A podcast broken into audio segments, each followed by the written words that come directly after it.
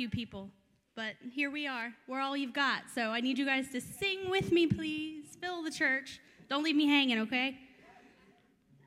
Let's get on up.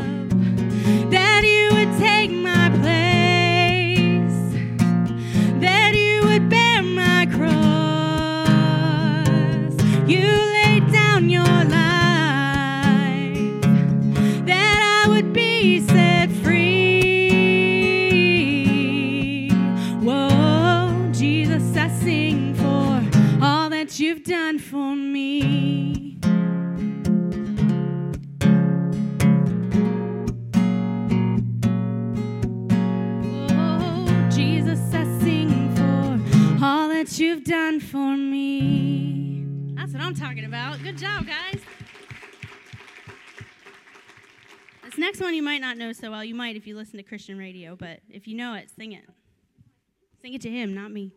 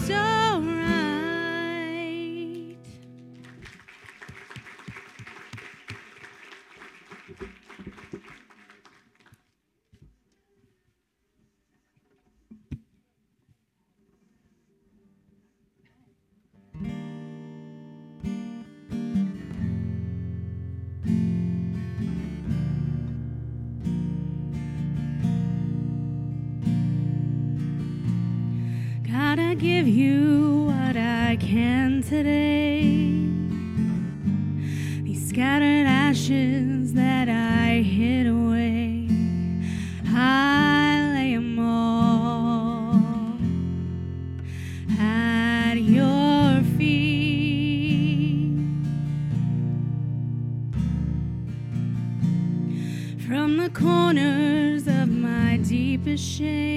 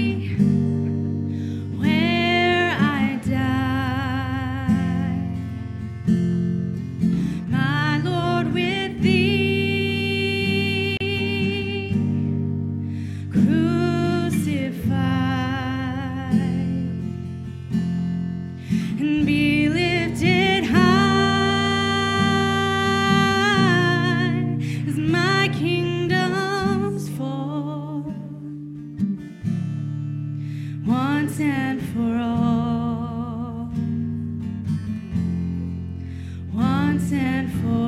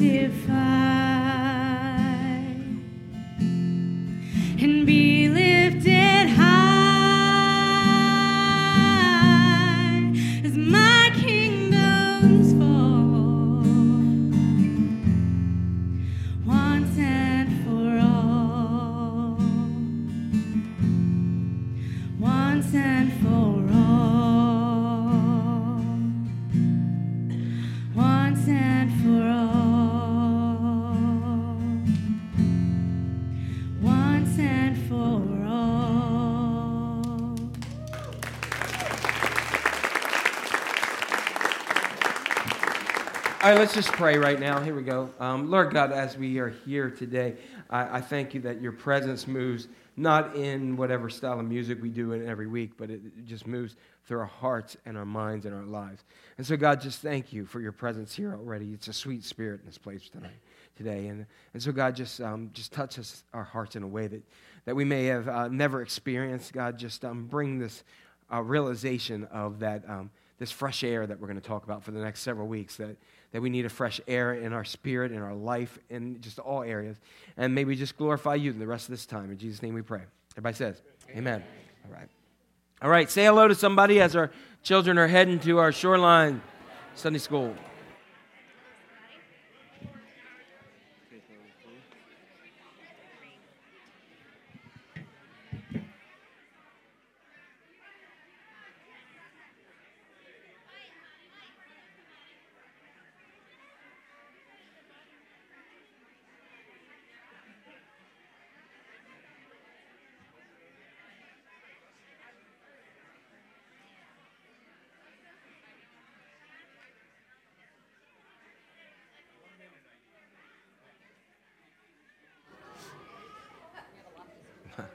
Yay.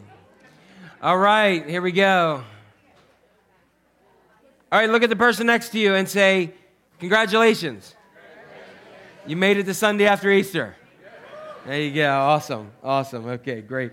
Great having you. We had an inc- um, incredible Easter worship services. They were awesome. Hopefully, everybody enjoyed those. And we were um, from our Good Friday service to um, the last Easter um, service there. Um, just wanted to say to everybody who, um, a lot of times we don't recognize how much goes into that. It's not just me doing my thing, it's the worship team, it's the um, audiovisual team, it's the Sunday school teachers, it's the parking lot people, it's everybody, everybody, and many other people who I've forgotten. Um, sorry, um, but you guys, I, have forgotten to mention, but not forgotten. You guys did an awesome job. And most of all, you guys came out to worship the, the risen Lord with us. And let's continue that spirit of the risen Savior and Lord. So, first thing I want to do is welcome anybody who's visiting today today. Welcome. We're glad that you're here. I hope that you received a card. Um, if you visited before but never were able to receive that card, please go ahead, fill that out, and get that um, back to us because um, we want to um, make sure you're connected. Because who knows, maybe in June it may snow this year. So we don't know.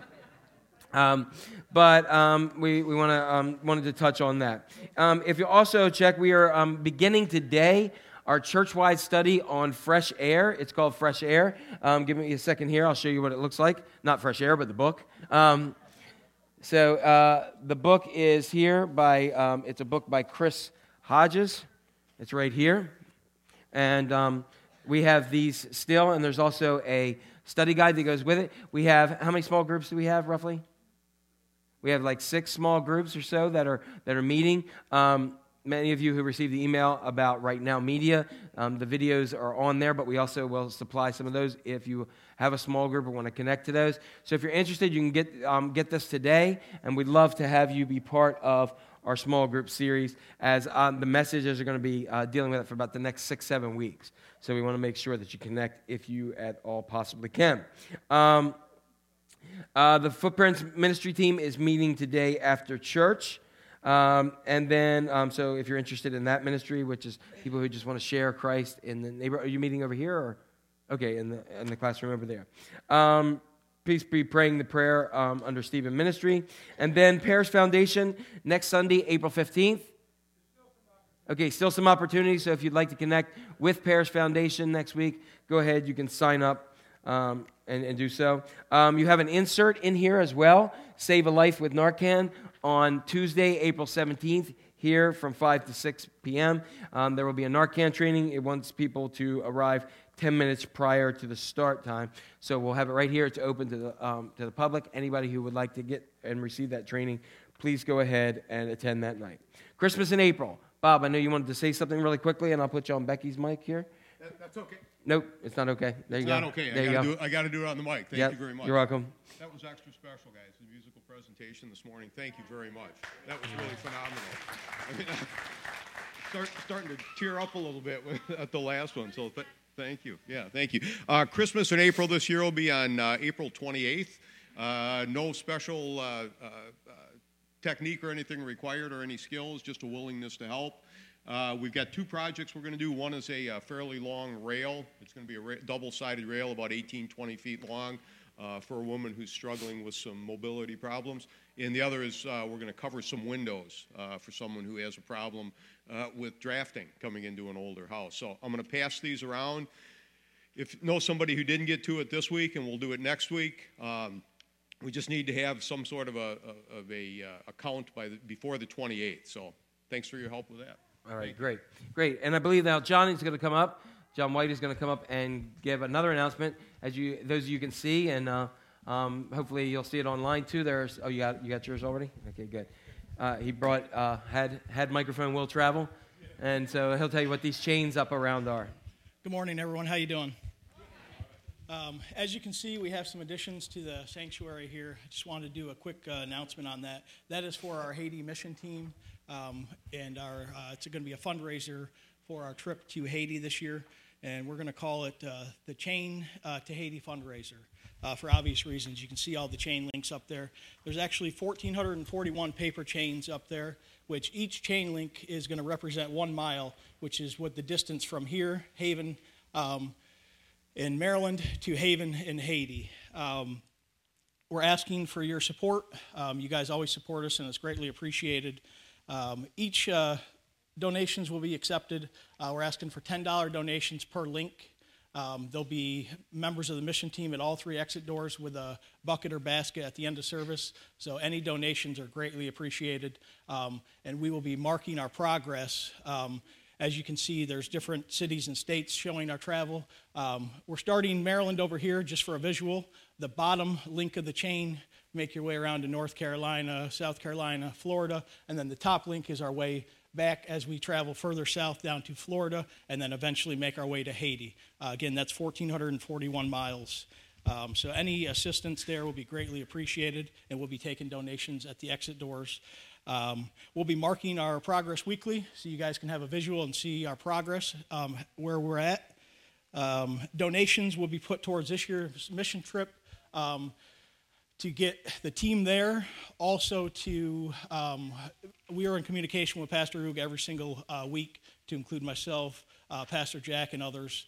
Um, we're going to continue the school project, which you guys have seen over last year's trip that we started. We're going to continue that project, and more than likely, this is exciting, we're going to start a church for them.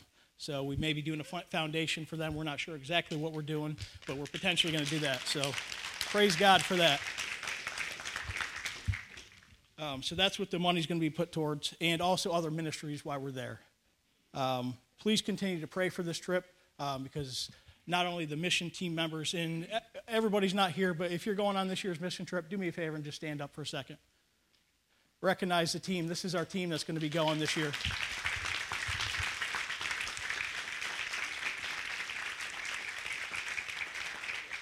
So, so this is a team that's going to be there, boots on the ground, uh, doing the work. But again, as we mentioned last year and all the way through this year so far, this team cannot do it without your support back here. We need you guys here um, with any type of support, praying for us to make sure the team's safe, praying for the community in Haiti, praying for the church, so on and so forth. Um, And lastly, Pastor Oog, I, we just spoke with him yesterday. He wants to send his love to everybody here. He can't even express how much that this church here, as small as we are um, in the big world, how much help that we have done to that community is just phenomenal. So he wanted to uh, have me, on behalf of him and his community, express the, um, how appreciative they are. Okay? And we'll be uh, announcing there'll be more fundraisers and events coming up as the months progress uh, up to our trip in August, and we'll be announcing them. All right? Thank you guys for your support and your prayers. Great, thanks.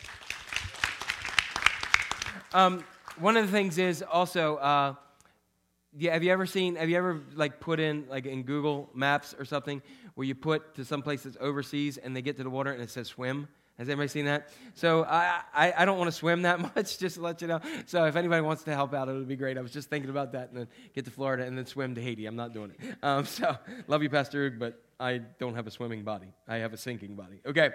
All right. So I, here we go. Um, we so um, be definitely uh, thank you for all. One of the things I always say is um, the this is our sister church, and everybody everybody goes with us. We take everybody with us, whether you in some way or fashion, and there'll be other opportunities for so many things. Um, again, it's one of these moments in life where you are able to uh, really see like an incredible form of ministry, just application. And I never, if I had planned, if we had planned all this last year, it wouldn't have worked out. It was just a God moment, and, the, and just bask in the presence of God moments. It's awesome, and be, be part of it. So thank you all. Um, prayer request Mike Berdinka has, uh, Ray Caldwell has a roommate, um, and his, uh, Robbie, his daughter Laura, recently lost an 18 year old son in a blood disease, uh, and she's she's just struggling with some um, answers with God and other kinds of things.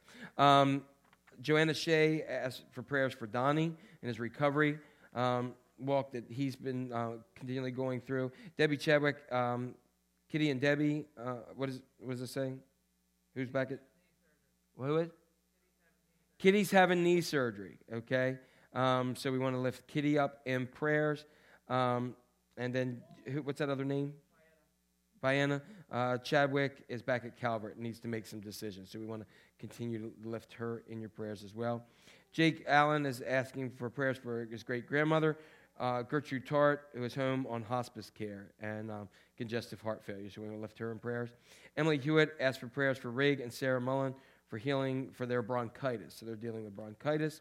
Um, Emily also asked for prayers for Taylor Day um, and Trish DeGrave and Tessa Smith who are on the Chrysalis um, weekend, the Chrysalis flight, so we want to give them prayers.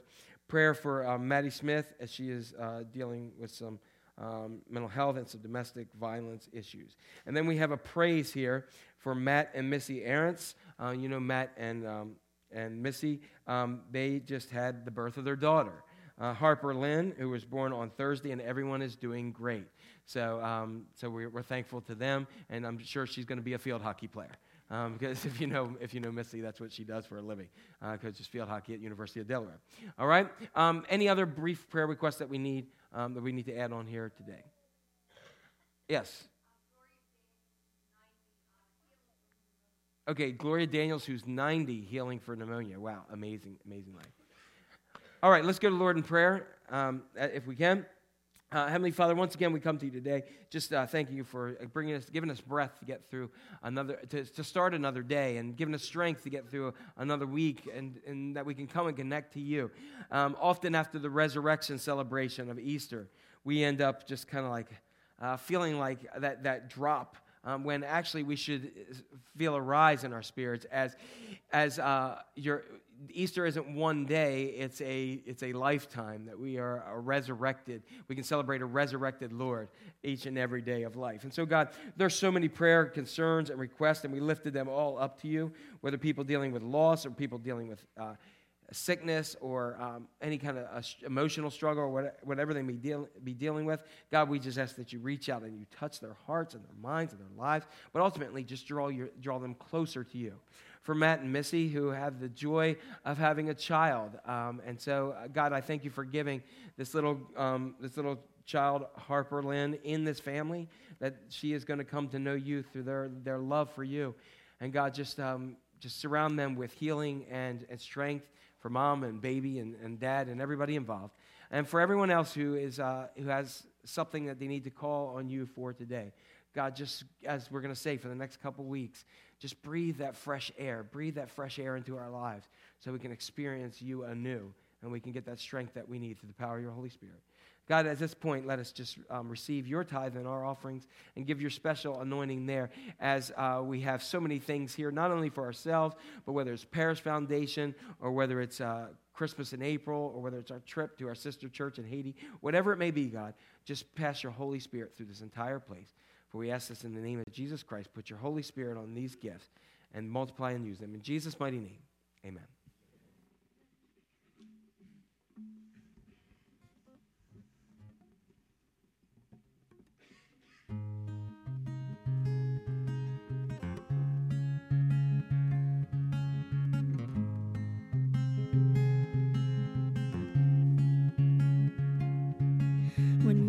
You you're not good enough, when he told you you're not right, when he told you you're not strong enough to put up a good fight, when he told you you're not worthy, when he told you you're not loved, when he told you you're not beautiful, that you'll never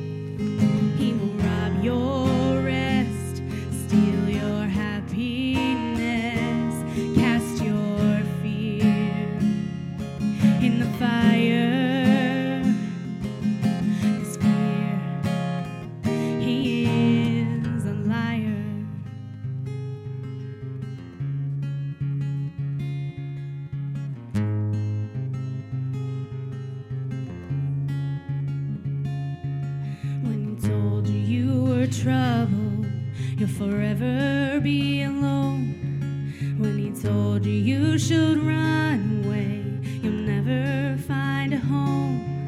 When he told you you were dirty and you should be ashamed. When he told you you could be the one,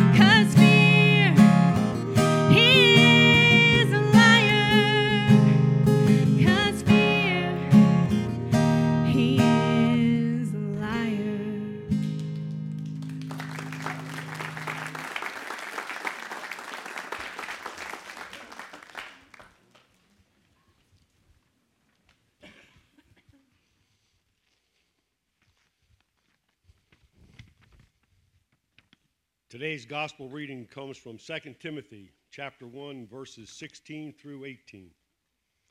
May the Lord bless Onesiphorus and his family because he visited me and encouraged me often. His visits revived me like a breath of fresh air, and he was never ashamed of my being in jail. In fact, when he came to Rome, he searched everywhere trying to find me and finally did. May the Lord give him a special blessing at the day of Christ's return. And you know better than I, and you know better than I can tell you how much more he helped me at Ephesus.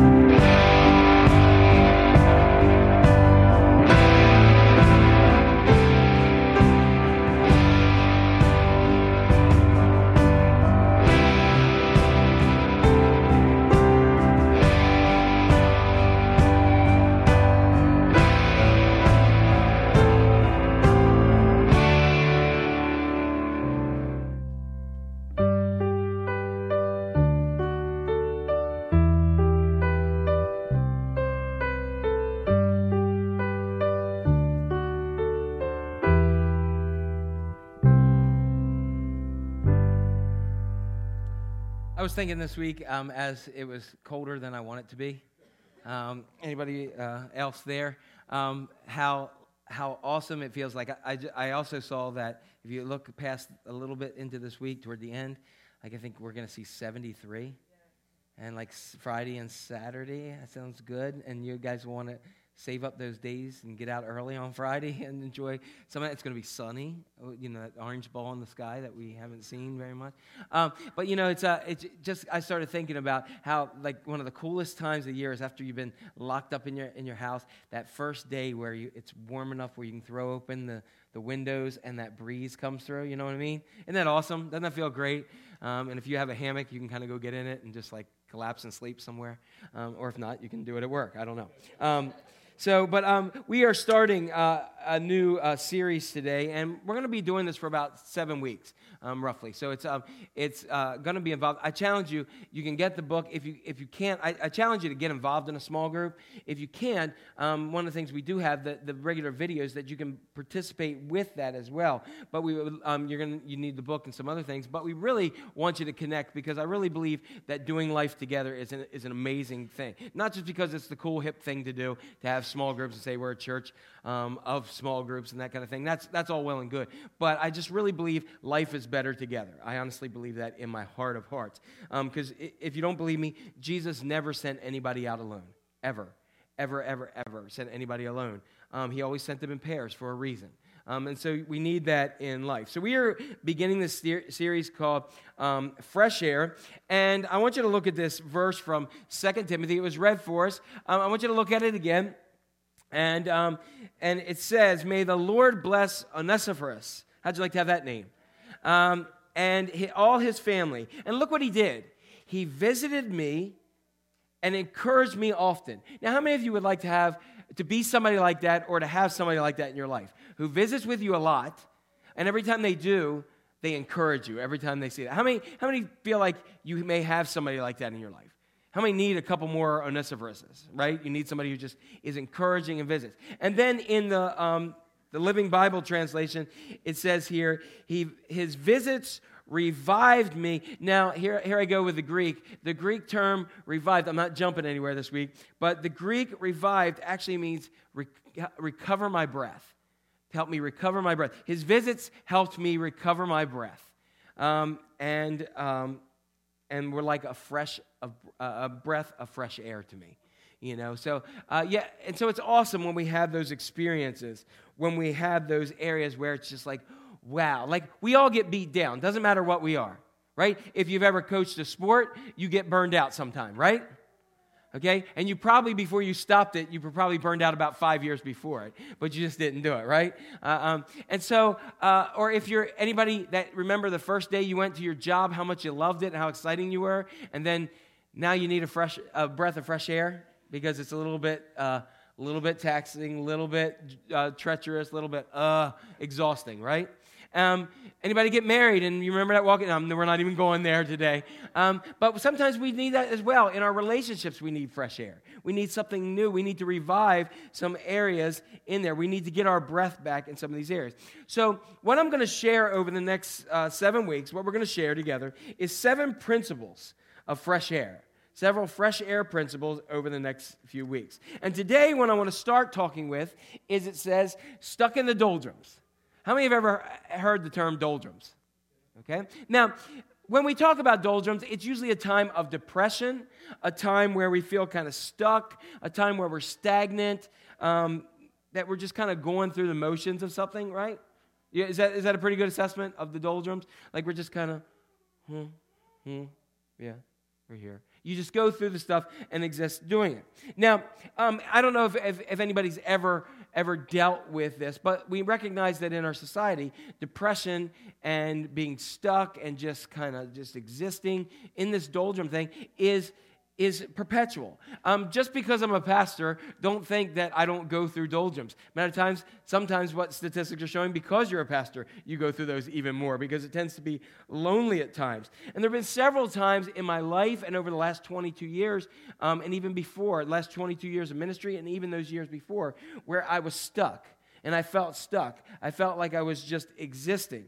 Now, it's really kind of cool because we get that term actually from, it's actually a maritime or a sailing term, and it comes from an area. There's an area, the doldrums um, is a nickname for it. You ready for this name? It's called the Intertropical Convergence Zone.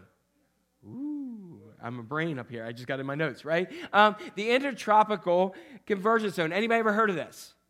Okay, now in this area, it's where it's near the equator, where the southern hemisphere's winds go a different way and the northern hemisphere's go another way, and they converge on this area. Now, here's what happens one wind's coming one way, one wind's coming the other way, and it's an area where there's nothing. Now, what it will do, there's no, there's no wind.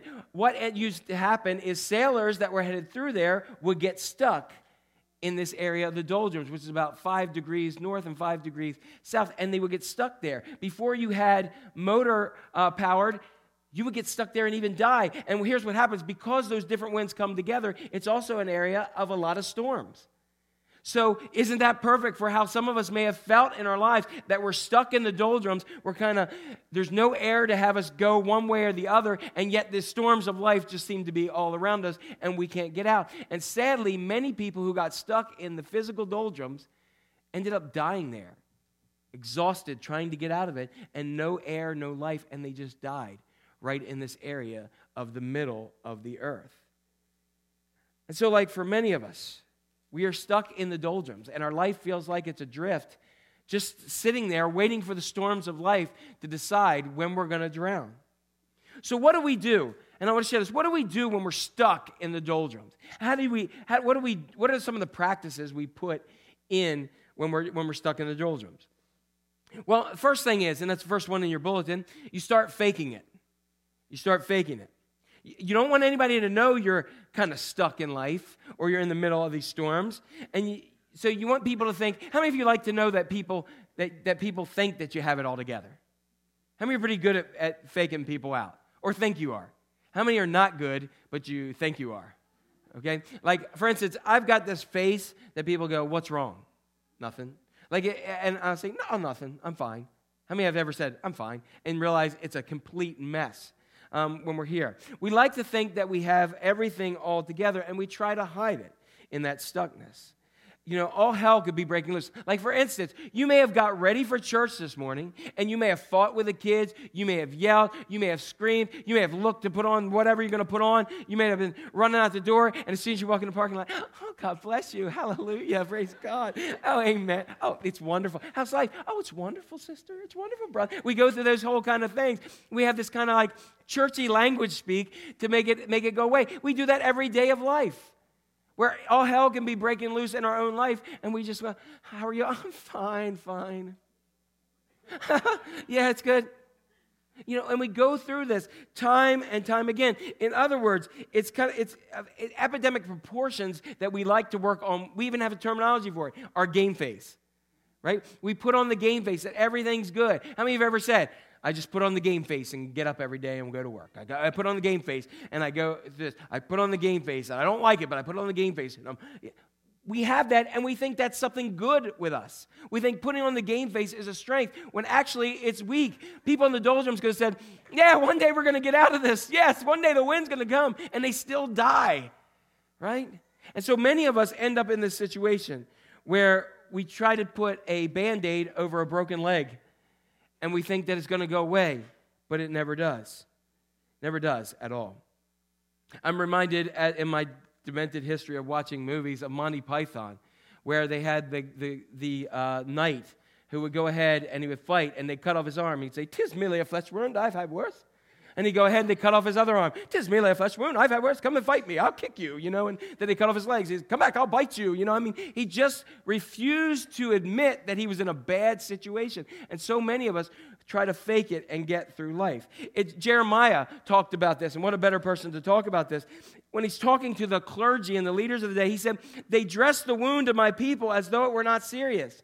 Peace, peace, they say, when there is no peace. In other words, you have people that say, Hey, it's all good, it's all wonderful, and everything's going to be wonderful and beautiful. And if you just say hallelujah enough, it's all going to go away. Amen. Hallelujah. Yeah. And it doesn't. You can say peace, peace, peace, but there's no peace. The wound is still there. Jeremiah says there is a wound that is, that is getting infested and getting, um, getting infected, and the people are just acting like it's not even there. It's all good. Just smile, and it'll go away. If you stay there and fake it, you'll end up in a bad situation. I'll be honest, there have been times over my life where I thought I had to fake it and put on the game face to do something. Yet inwardly, I was so I was so um, depressed and so pulled, even felt so distant from God myself, and yet had to do the job and put on the game face like everything's okay. All right. So we fake it. But if you stay there, pretty soon you'll end up in the section of the second thing that you'll do. You'll end up beginning to put it off. In other words, you'll say, it'll be better tomorrow.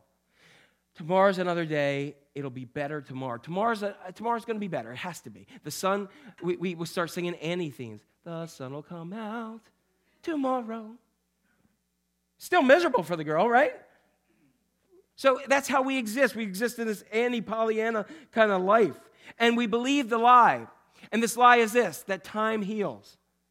Time actually does not heal. Time actually makes things worse if you don't deal with it. For instance, if you had a if you had um, some kind of wound in your body and you said, "Just let it go. I'll check it out in a couple months, maybe a year later, and I'm sure it's going to heal up."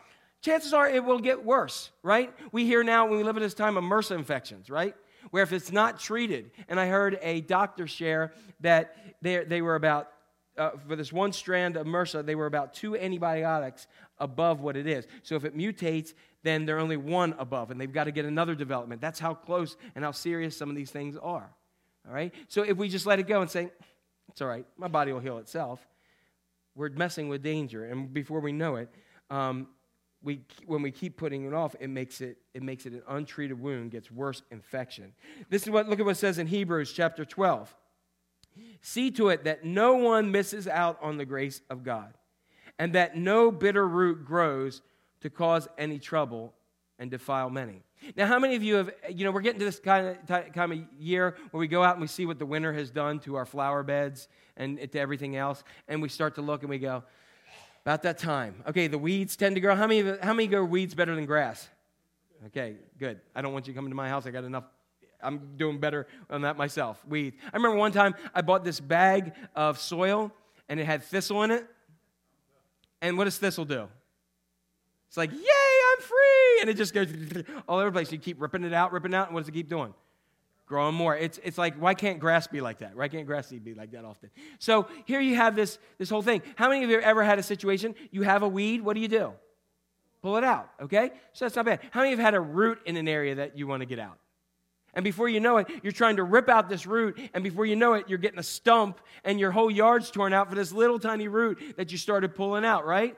And so what it says here is this is exactly the, the same thing. You can, you can, we treat weeds and roots like we do weeds. So we have, if we have a root in our life that is something that we need to deal with, that is, that is keeping us um, stagnant in the doldrums, we try to rip it out like a weed, and all we do is it creating more and more of a mess. And so what it says here in Hebrews is, let no bitter root grow up and cause trouble to many and defile many. And what begins to happen after we, we just say, oh, the sun will come up tomorrow, it'll be better tomorrow, we end up getting to this third pattern where we give up. We give up. If I had five cents for every person who came to church and then eventually gave up on, on God and gave up in life, I would be a very, very, very, very wealthy man, unfortunately. I've known people who've lost jobs, who've lost family members, who came to God, wanted to get connected to God, grew. We've had people even in our own church that were connected, connected, and then something happened in life and they gave up on God and everything else. It's so sad to see that. So many have said, I'm done. I've had enough. I don't know if the name uh, Pete Wilson rings to anybody, but Pete Wilson was the pastor of a very large, rapid growing church in the United States called Crosspoint. Crosspoint Community Church was um, one that many churches look to as the model of church growth and church life. And several, uh, uh, two years ago in 2016, Pete Wilson shocked the Christian community by standing up one day in church and saying, um, saying that when most of you only see me on Sunday morning, and particularly if you're part of online church, you only see what I do on Sunday mornings. He said, but most of ministry is done uh, Monday through Saturday. And he said, I have been leading from empty. And he said, and when you lead from empty, you don't lead at all. And he resigned the church that he started and led for 14 years, and he said, I'm broken and I'm empty. And he shocked the world. It's of epidemic proportions that when you look around, not in clergy and also people in other kinds, you see that people who just say they're done. And I would lie to you if I said that there's been multiple times in my life where I said, I'm done. I'm done. I'm worn out. I'm lonely. I'm tired. I'm done. Because the weight of, of ministry, when you take it on yourself, and you, you make it on your, uh, put it on yourself, like it does in many fields in life, you tend to reach this point when you've gone through this area of where you've said uh, you start faking it, and then you start try to put it off until tomorrow. It gets worse and worse every day, and you begin to lose hope, and you say, "I give up." You see, people have done that throughout history. People give up on God, they give up on their marriage, they give up on their friends, they give up on their family members, and it all settles in the pattern that they've had and they lose hope and they think, I'm just going to have to be miserable for the rest of my life. Now, some people are miserable for the rest of their lives, but some people feel that they are so hopeless that their entire life existence has to be miserable for the rest of their lives. All right? Now, think about that. Think about how that stands in complete contrast to what Jesus said that I came that you may have life and have it abundantly and to the full. Right? But yet, there are so many people that call themselves Christians that live in this stagnant doldrum areas. And if they aren't careful, they'll be like Job. And look what Job says here. Job says, and Job dealt with a lot. You know, a lot of people talk about the patience of Job, and I'll give him a thumbs up. He did some whining and complaining, but if it was the book of Jack, there would have been a heck of a lot more complaining and whining to what happened there. But look what Job says Where then is my hope? Who can see any hope for me? How many of you have ever been in a situation or just in a time in life where you saw no hope in front of you? It just seemed hopeless, like nothing was going to happen in the future. Like you were just stuck in your existence and you were going to be miserable for the rest of your life. Isn't it, isn't it easy though? I know several times some of the things that people have come to me in counseling, I am awesome at. I am good at helping people see in their lives. But guess what? You put a mirror up against my face, I am like, right? I don't know what to do. I know the answers. I, I, it's been no secret that I found an awesome counselor for me. And some of the things she laughs a lot of the times because she'll start, I'll say something to her. And when she starts to tell me something that she wants to say, I'll give her the answer. And she goes, You crack me up. Every time I start to say something, you come up with the answer. I said, I know. I know, but I know what I'm going to say. I don't like the fact that I know what I say. I don't do it, but I don't know. You know, I don't know, I, I don't want to do it, what I know what I need to do.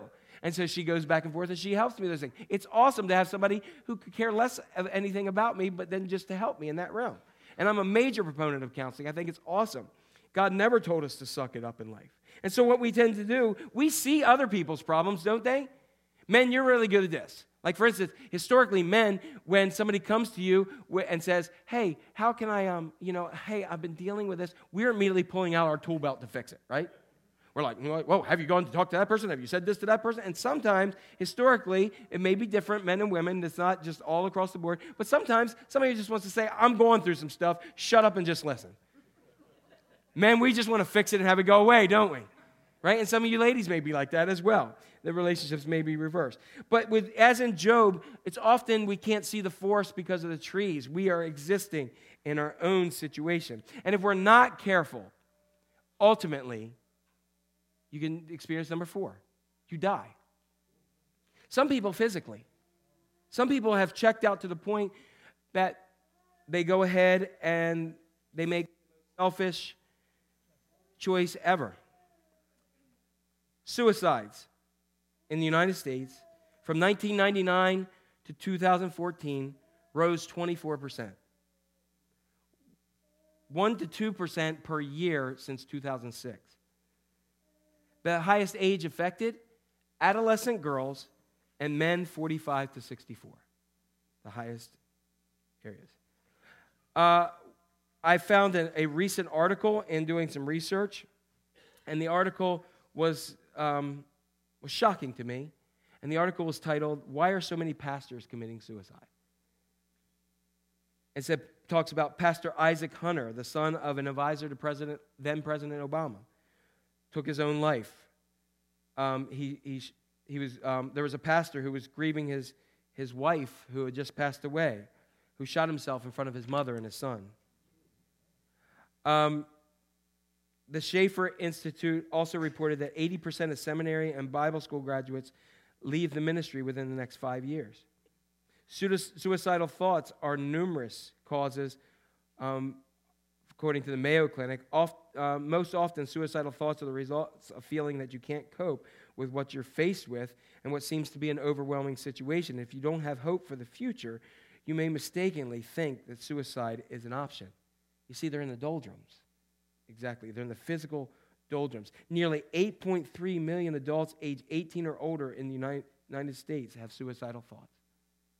It's of epidemic proportions. Of epidemic proportions. I remember one year it came out in this mailer I get about this pastor of a church who um, went to a church meeting and then went back to his parsonage, the church owned house, walked around back, um, said goodnight to his family, walked around back and shot himself. Didn't show any signs of anything. And a matter of fact, the day before, he had given a message. I actually downloaded that message and listened to it. And it was, you could hear all these four things that we're talking about. It is of epidemic proportions to a nature where we can't even begin to begin to look at, um, and, it, and, it's not a respecter of size of church or anything else. It's not a respecter of, of um, economic position or, um, or race, it's across the board because everybody has the opportunity to end up in the doldrums. You know, there's some biblical giants who went through some of the same mental, moral. Uh, some of us may just die mentally, morally, or um, emotionally, or spiritually. And there's, and the Apostle Paul tells us he's one of those giants of faith. He wrote two thirds of the New Testament, and look at what he says here in Second Corinthians. He said, "We were under great pressure, far beyond our ability to endure." so that we despaired even to life. In other words, what is he saying there? I was so despaired, I wish I was dead. This is Paul, stained glass Paul, wrote most of the New Testament, Paul. He felt that way. And he said, Indeed, our heart, in our hearts, we felt the sentence of death. He felt like he was already dead. So, guess what he needed? A blast of fresh air. We all need a breath of fresh air. If you are stuck in the doldrums, or you may be, the next seven weeks are for you. And if you're not there yet, these next seven weeks, pay attention because you may get there sometime. You may be cruising along and not know. Because today, what I want to do is starting, I want to talk about different principles of fresh air. And today, what I want to talk about is the title, Your Choice. Because I believe we all have choices in life. we, make, we often make wrong choices when we find ourselves in the doldrums. And basically, what we're dealing with, we're dealing with an external choice or an internal heart choice. And that's what the gospel is about. We often approach church and the relationship with Christ from backward looking. If I do so much, then I'll be good with God, rather than get good with God and allow Him to guide the rest of our lives. And so, like for instance, if you're a parent, parenting is kind of you're riding this balance of choice. For instance, when they're a certain age, you can force them to do things, right? And the younger they are, the somewhat the easier it is. You can like I don't go pick Jacob up now and say, "You have a timeout, sit here." Sit. Count to sit on the on the step, um, or or count to uh, you're there for a half an hour. He'd probably go, "What?" Right? Or laugh or say something else. We don't do that anymore with the older ones, but what I'm saying is we have a choice. And, and the choice is this we want to, if we train our children out of fear, you do this or else because I am God to you, then when they get freedom, what are they going to do? Be free. Right? How many of us did our parents tell us, no, you're a reflection of me? You blah, blah, blah, kept us in this deal. And when we got free, we went, ah. It, there's, a, there's, a, book about that called Jack Cohen, The Lost Years, if you want to check it out. Um, much of that was in West Virginia, just to let you know. Um, so, but a lot of it occurred right around this neighborhood. Just to, you, you, talk to the right people, they'll know. Um, some of you might have been there. Um, but anyway, those are the situations that we experience in life, right? Those are the things that we we deal. If we have children and we force them, they're going to break through. We can't expect, God does not want our relationship. Many of us grew up in churches where we were to be good or else God was going to get us, right?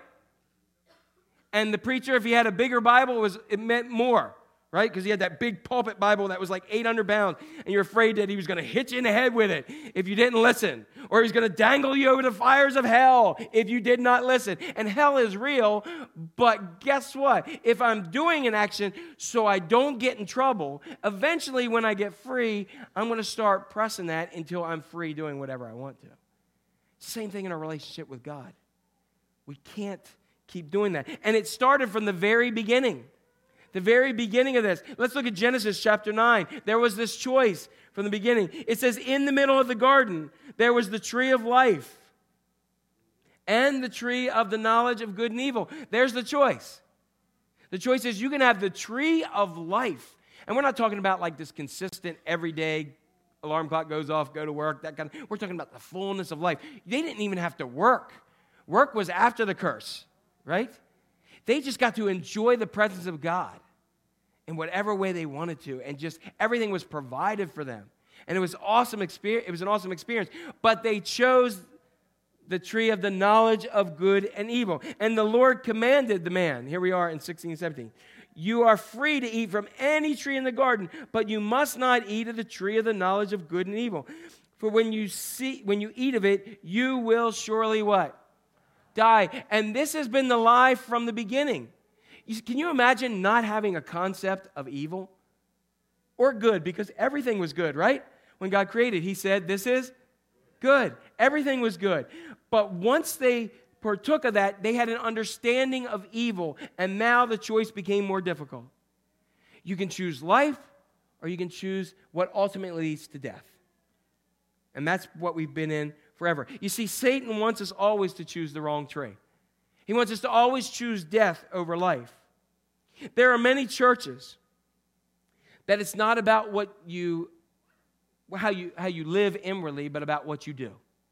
I mean, anybody ever experienced those churches where you grew up? It was about what you do and how you do it. Um, I want to look at this verse from Deuteronomy chapter 30. It's one of the most powerful verses in all of Scripture. And this is going to be a key verse. You're going to get tired of seeing this. And it says, This day I call heaven and earth as witnesses against you that I have set before you. What have I set before you? Life and death, blessings and curse. Now what? Now choose life. This is what we are talking about when we talk about fresh air. So today, I want to show you in our remaining time three choices in different ways. Okay, three choices and how they play out. Okay, everybody good? All right, so here we go. So here's one of our choices. So you're going to get part of a choice, the first part of the choice, and then an or, the other part of choice. Everybody good? All right. So the first one is doing more. Doing more. Everybody see doing more. We have a belief that God expects me to do more. Do more and more and more and more and more and more and more and more. Um, we take the spiritual disciplines of prayer and fasting and worship and those things, and we make them a chore in our lives. We make them something that we have to do. Like, for instance, we have our Bible reading. So we go ahead and say, oh, I got to get my Bible reading today. Oh my gosh. Okay. Uh, um, let's see. The word of the Lord. Oh my gosh. What time? I got to hurry up. Uh, oh, thank God I got that done. All right. Yeah. Oh gosh, I forgot to pray. Uh, Jesus, just whatever. Watch me. Yeah, awesome. Whoo, check that off. Got that done. Oh my gosh. Oh, now, now he won't kill me and send me to hell. I got that done. And that's what it becomes. It becomes doing more. And if I do more and more and more, I feel like we, we, I think that I should be better or feel better. We think doing more. I'm sure the people in the doldrums, as they were paddling and paddling and paddling and getting nowhere, thought the more they paddled, the better it was. It's like, have you seen, like, when you're in a current? I've, I've read about people that when you're in a current and you're swimming, that the more you try to struggle against the current, the worse it is for you and the, and the quicker you will drown. You are to go where the current is and then find a way out with the current. We so often want to do more and more and more. And you know, one time, um, it's interesting. Uh, I've, I've heard several messages over the years on prayer, and I remember it popped in my mind. And I remember this one person talking about um, prayer and talking about if you really want godly prayer, you should be like, you know, Jesus went to the disciples and said, You can't pray with me for one hour. Everybody should pray for one hour. I got to tell you, as a pastor, that is difficult for me. Five minutes is difficult for this brain that's always over here and here, right? And so I'm like, if I take an hour, I'm going to repeat the same thing I've done for the first three minutes in that six, 60 minutes, several, several times. Anybody with me? Okay? After a while, if you're praying and you, if you feel like you got an apostle prayer, you got to be on your knees, you might need knee replacement surgery after you're done. We, put, we, like to, we like to legalize stuff all the time. We say we need to give more, serve more, more, more, more, more, more. And in some cases, if we look at our lives, if we're doing nothing, then maybe we do need to do something more than nothing. But by doing more, and when churches say, we need more of this, you're not giving enough, you're not serving enough, you're not doing this enough, you're not that enough. Before that, we burn out. Anybody ever burned out? One of the things I pride myself in now is I've learned, it took me 20 some years, but there are, are, people that are busy in this church, and if you see some of them, I have gone to them and said, No, you need to stop. No, you don't need to step into that. But I really, no, you need to take a break. I don't want you to burn out. I've said it, haven't I? I've said it because I'm cognizant of it, because I want you to be in the area that God has gifted you for. Like if you're a foot, you can't be an ear. That would be really weird. Okay, in the body of Christ, it can't be that way. I want you to take your giftedness. I do want you to connect because this whole church thing is about you finding your God given gift and talent to contribute to the body of Christ so the body of Christ is stronger, so that this world that is dying can understand Jesus Christ in a way that God has gifted you. That's exciting to me. And that you will find that zone and be like, yes, I found where I want to be. Like, for instance, Keith played, Becky sang. We will not reverse that on this last song it would make a heck of a benediction because if Keith starts singing and Becky starts playing, you're out of this church quicker than anybody. Am I right? because she's gifted to bring in song, he's gifted in to play multiple instruments. And I just got to say, this, we, we have been blessed from day one in my house of the musical talent in this church. Right? And so that is the body of Christ working together, not doing more. So we can do more or we can receive what has already been done. Jesus already accomplished it on the cross. Nothing you do is going to make you more saved. Let me say that again. Nothing you do, because a lot of churches have this warped sense, nothing you do is going to make you more saved. You either are or not. It's like being a little bit pregnant. So you either are or not. Jesus already accomplished. You can't pay for what Jesus has already paid the price for. And he gives it to you freely if you'll just accept Him as your Lord and Savior. It's always wrong to pull the first choice. In Jesus' day, it was no different. In John chapter 5, listen to what he says. He says to the religious people of the day, You diligently study, study the scriptures because you think that by them you possess eternal life. He's not saying it's wrong to read the scriptures. He's saying you study and you study and you study and you study and you study and you study and you study and you study. He says, These are the scriptures that testify about who? Me. Jesus said, These things testify about me, and you're spending so much time studying them, you're missing me. And some of us have had so many Bible studies that we haven't seen Jesus. We've studied so much, we forget to stop and to let Him love us and us to love Him and have a relationship and an encounter with Him. You see, it's not about finding the words and studying the stuff. I know people have said, I've read through the, um, through the, the Bible 10 times and I still don't believe. Maybe because you, you, you know about Him, but you don't know Him. You see, that's the breath of fresh air where Jesus says, Yet you refuse to come to me and have life. Jesus is the giver of life, not the words. Number two, the next thing that we can do, we can try to get God's approval. We can, some of us grew up in thinking that God is that big guy in the sky with the frowny face and the white hair and the flowing robe and the lightning bolt ready to part our hair if we did anything wrong. Anybody? Like, whoa, I'm going to get you. Um, I remember, like, anybody old enough to remember Bible tracts? As they handed out, they were little pamphlets that you'd hand out, and they were, they were good. Some of them were good, but there were some of them, a lot of them never had a face on them, right? You remember? And God was always depicted in like some big chair, like, with no face. And as I'm like, oh my gosh, it's the no face God.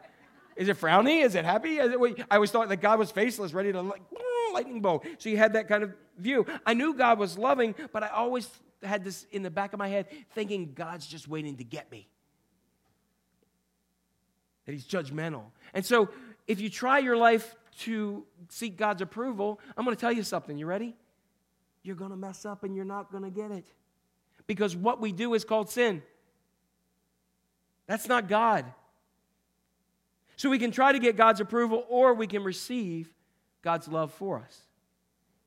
You see, God already loves you. Let me give you let me tell you something. You ready for this one? God saw what you did this last week. And he still loves you.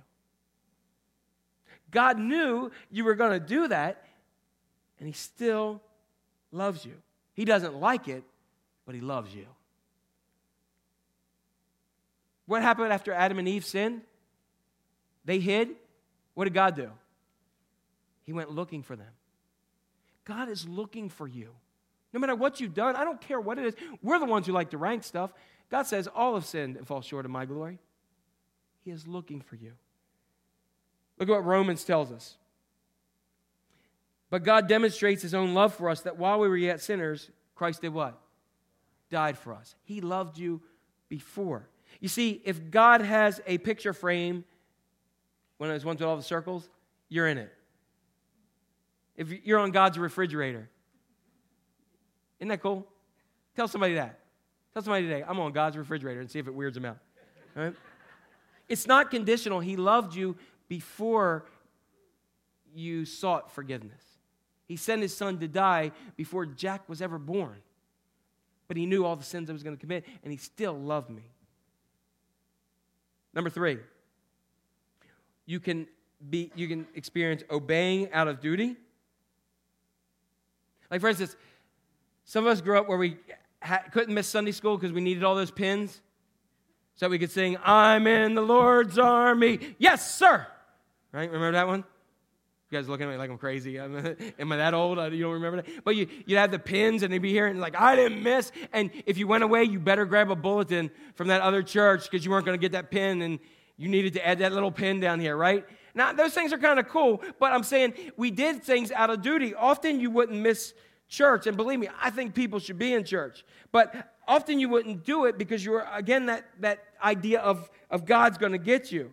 And often, if you grew up in a church, which fortunately I was blessed with my father, and so it was always entertaining and always, always connected to the gospel. But I have been to some churches and some services where, and hopefully today's not one of them, where the experience is so painful. You can't wait for it to be over. I remember my dad and I were at a clergy meeting years ago, and it was such a miserable thing. And they had this big, like, sculptor in the back, and Jesus was standing there like this. And I elbowed my dad and I said, Look, he's bored and, and mad too. Right? And we started laughing and we were joking back and forth. How many of you have ever been part of a church service where you're like, is this hell? All right? so I'm just thinking of multiple ones, sorry. Um, so, um, but a lot of us think, a lot, a lot of our view is, okay, well, I'm in church, so if it's painful, then I'm getting some extra jewels in my crown when I get to heaven. Okay, that's good. Okay. Whew, okay, thank you. Jesus, remember that was really bad. Really bad. I remember when I remember when I went to a, a thing to San Diego with a, a pastor's conference. I went there, and they were going to have this new style of contemporary worship, and I was so excited. And I was going to rent a car. I was actually going to go to Mosaic Church. If anybody's heard of Erwin McManus, I was going to go to his church. I was going to rent a car and go an hour north and see this like church that I knew was good. And somebody talked me and said, "No, this is like a cutting edge church. They're doing they're doing contemporary worship." I said, "All right," and you know, is like early early 90s. So I went ahead. I went to this service, and I walked in, and they had like a bed sheet up front and they had some people who looked like they learned to play guitars and drums the day before. And I was sitting there, and um, I was so mad.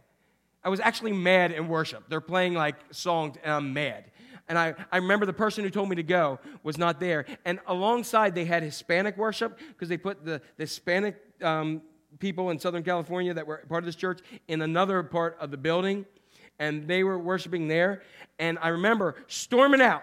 I was so mad. I went, and she, she goes, Where are you going? I said, I'm going to Hispanic worship. And I walked in and I sat down. I understood, I, I, speak some Spanglish, but I understood some of it, but most of it I didn't understand, but it was an incredible experience of worship. And I left a place where I was ticked off. I was ticked off in worship. I was a pastor at the point. I was mad that I went to worship. Anybody ever been to that point? So I thought, God, give me some more crowns. And I was mad. And I looked at her. I said, I was going to go to a, a church and have fun, and you ruined it. Right? Think of it. You know, sometimes, sometimes many of us have, it may not be the church, it may be the Christian. Anybody ever met some Christians that are just mean? Oh, wow, that got, I should have started with that today. All right. Um, that they're just mean. And maybe they're mean because they really want to sin, but they know they can't. I don't know. Maybe that's it. Um, maybe they're just mean. There's some people who are just like passively aggressive mean. There's people who are just outright nasty mean. You know, yeah, everybody ever sat in the church with them? Um, I, I, was thinking about some of this. I remember when my friend and I were ushering as kids, and my friend came up to this lady, and it was like a revival service. And, you know, they thought, oh, cool, we'll get the teenagers involved. And so he's passing around, and he walks to this lady, and she looks at him and goes, That gum in your mouth looks ridiculous. He's like, He's like, and he was like brand new Christian, right? But she felt she had to engage herself in that, in that point of view. I remember one time when I was preaching at a church, it was at a homecoming, but it was a church that I was never part of, so it was kind of weird. But they asked me to speak there. So I, I spoke at this thing and did the, did the message, was going out. People were shaking hands with me, and this one lady comes up to me and she goes, Cohen, that's Jewish, right? I said, Yes, it is. She goes, Huh, well, I guess we like you anyway. All right. God bless you too, you know? Um, you know what I mean? Uh, we, the, I remember when I was a little kid standing there, my dad was a guest speaker, and I was real little, and they're shaking hands. Dad gave this sermon, and this man came out and called dad every name in the book, shaking hands with him. And the pastor was like, I uh, didn't know what to do, and he was apologetic. And dad was like, eh, That's fine. I guess I won't see you later, you know, uh, like this kind of thing. So you can obey out of duty. You can obey out of duty, or, you know, because I got to tell you, the Bible is hard. We can't do it ourselves. We can't do it ourselves. Or we can obey out of delight, out of just joy. Just say it's, it's, it's joy. In First John, he tells us that's, he said, when we love God, his commands are not burdensome. Okay? I heard somebody once say, Love the Lord your God with all your heart, soul, and strength, and then do whatever you please. Because if you do whatever you please, If, if you love, really love God, you'll do what pleases Him. Okay? It's a, it's a different view of life. Um, out of love, we do stuff. How many of us have ever done stuff out of love that we don't want to do? But that after we do it, we're like, wow, that seems kind of cool.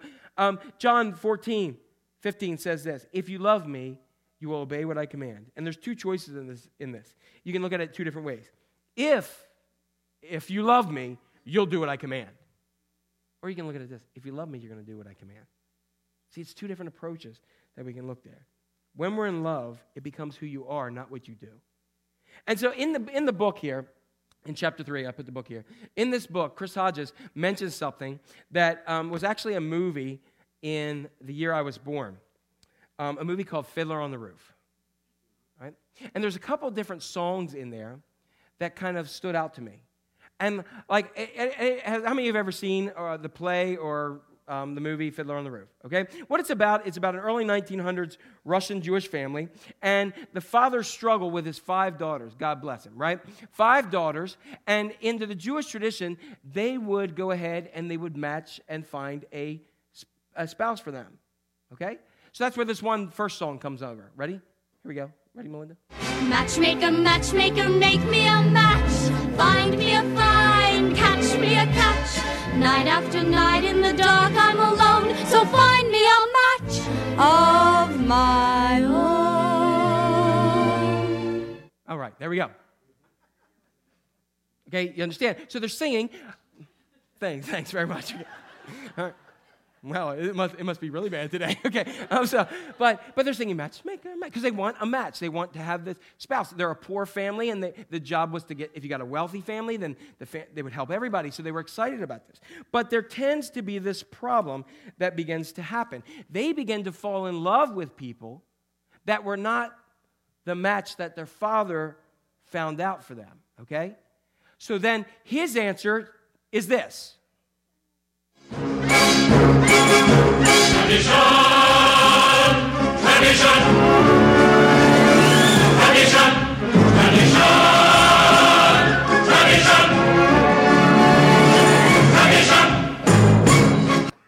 I don't know why he holds his hands like that, but he does, right? Am, I- right? Okay, so tradition, that he says tradition, it's what keeps us uh, in line, it keeps us straight. Tradition, tradition, tradition. Okay, got it? I'll make you come up and do it if you don't like it, okay? All right, my kids are gonna be like, what the heck? Okay, so, all right, so tradition, he says it's the outward thing that keeps us together, it solves all the problems. But then, as he's having this conflict with his daughters, who are saying, But we love this person. We want to marry for love. We want to marry for love. And the matchmaker's got to say, Old ugly guy, we want to go ahead and marry somebody who we're in love with. Love comes from in here, not from out here. And he begins to start to think he and his wife have been together for, for 25 years. And he starts to ask her a question. And starts to think, Does she love me? Because they were put together by a matchmaker. And so you have this song. But do you love me? Do I love you? Well. For 25 years I've washed your clothes, cooked your meals, cleaned your house, given you children, milked your cow. After 25 years, why talk about love right now? Okay. He says, But do you love me? Now, first when he says it, she says, You're stupid.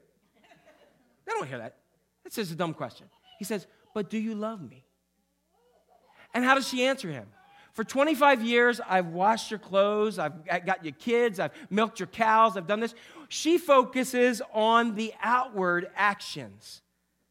He wants to know inwardly, do you love me?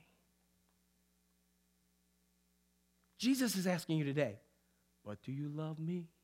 You say, well, Jesus, for 46 years I went to church. For 46 years I sat in Sunday school. I sang in church when my mom made me. I went ahead and got an MDiv and now I'm a preacher. I've been good boy by and large, except for those couple years. But do you love me? Well, I left the church and started one. I went ahead and I do this, and I talk to people, and I've led disciple a billion different times, and I have blah, blah, blah. But do you love me? Jesus is asking us all the same question today. But do you love me? What do you answer? Do you answer, well, I'm sitting here today and I'm doing this and I'm doing that, but do you love me?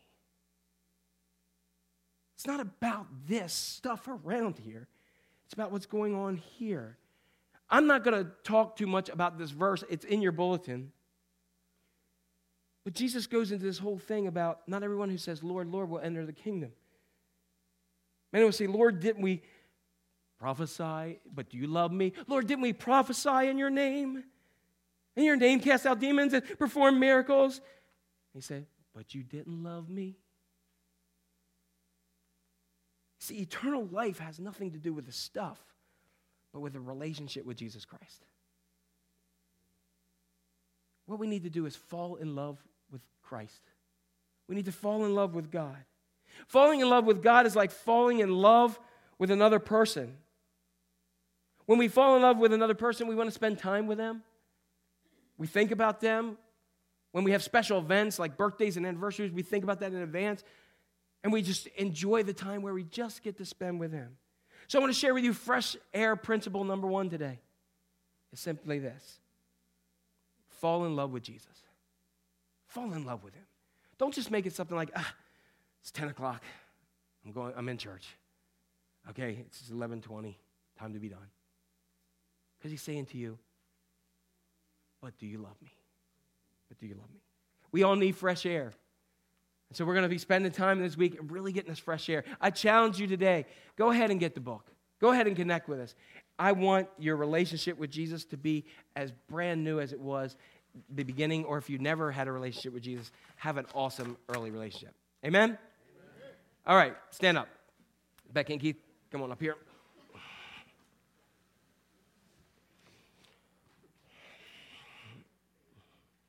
I think that's about it for my show tunes. Right. You're going to be singing. I, I, wanted to do If I Were a Rich Man. But uh, anyway, I did it anyway. Okay, so let's pray. Heavenly Father, I just thank you for the people that are here and the people that are watching online that God, you ask us today, but do you love me? Greater love has no one than this, and he laid down his life for his friend. We celebrated that last week at Good Friday. We experienced the, the fullness of the resurrection. And God, today you're just asking me, but do you love me? But do you love me? So, God, may we not just say, but I did this and I did that and I do that. May we just say, yes, I love you. You know my heart, and I love you. Let's just experience that today. God, if there's somebody here who's never really given their life to Jesus, what, that, what does that mean? That just means that I mess up, I'm in the doldrums, and that I'm stuck. It may not be horrific, but I'm stuck. And I need a breath of fresh air to bring me life. Or I'm just going to sit here and I'm going to eventually die in the doldrums. God, bringeth new life through your Holy Spirit into your people here today. For those who don't know you, let them just say, hey, right now, God, I, I, I'm tired of being stuck and I just need, I need your air. I need your wind. I need to feel newness in life. I need like a Nesservis to go ahead and have a newness, to be revived. Revive me, God. Revive us. For those of us who may have been um, in this faith journey for a while, but somehow we got stuck in our own doldrums, God breathe new life, new breath into us today. We are resurrection Christians, not Good Friday Christians. So, God, let us just live that way. Whatever it is. You know, if, if you just where, where you are and you just want to make the altar of where you are, that's awesome. If you want to pray with anyone up here, that's even awesome too. But whatever it is, God, just let us come to you. Let's not leave this room without, without seeking you and getting another just breath of fresh air. In your name we pray. Amen.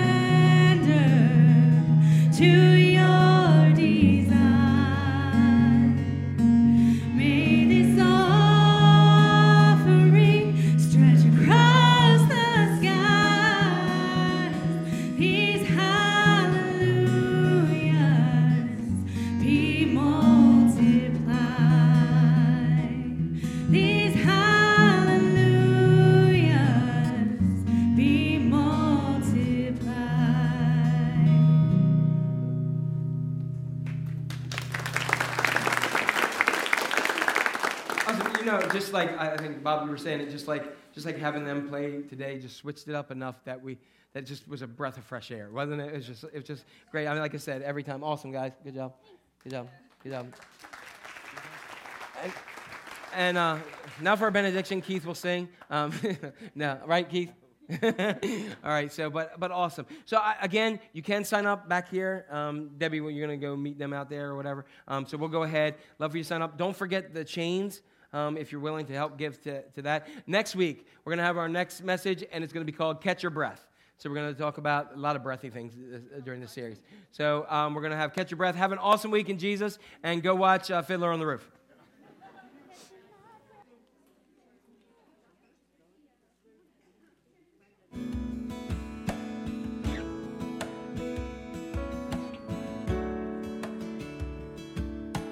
I can count times.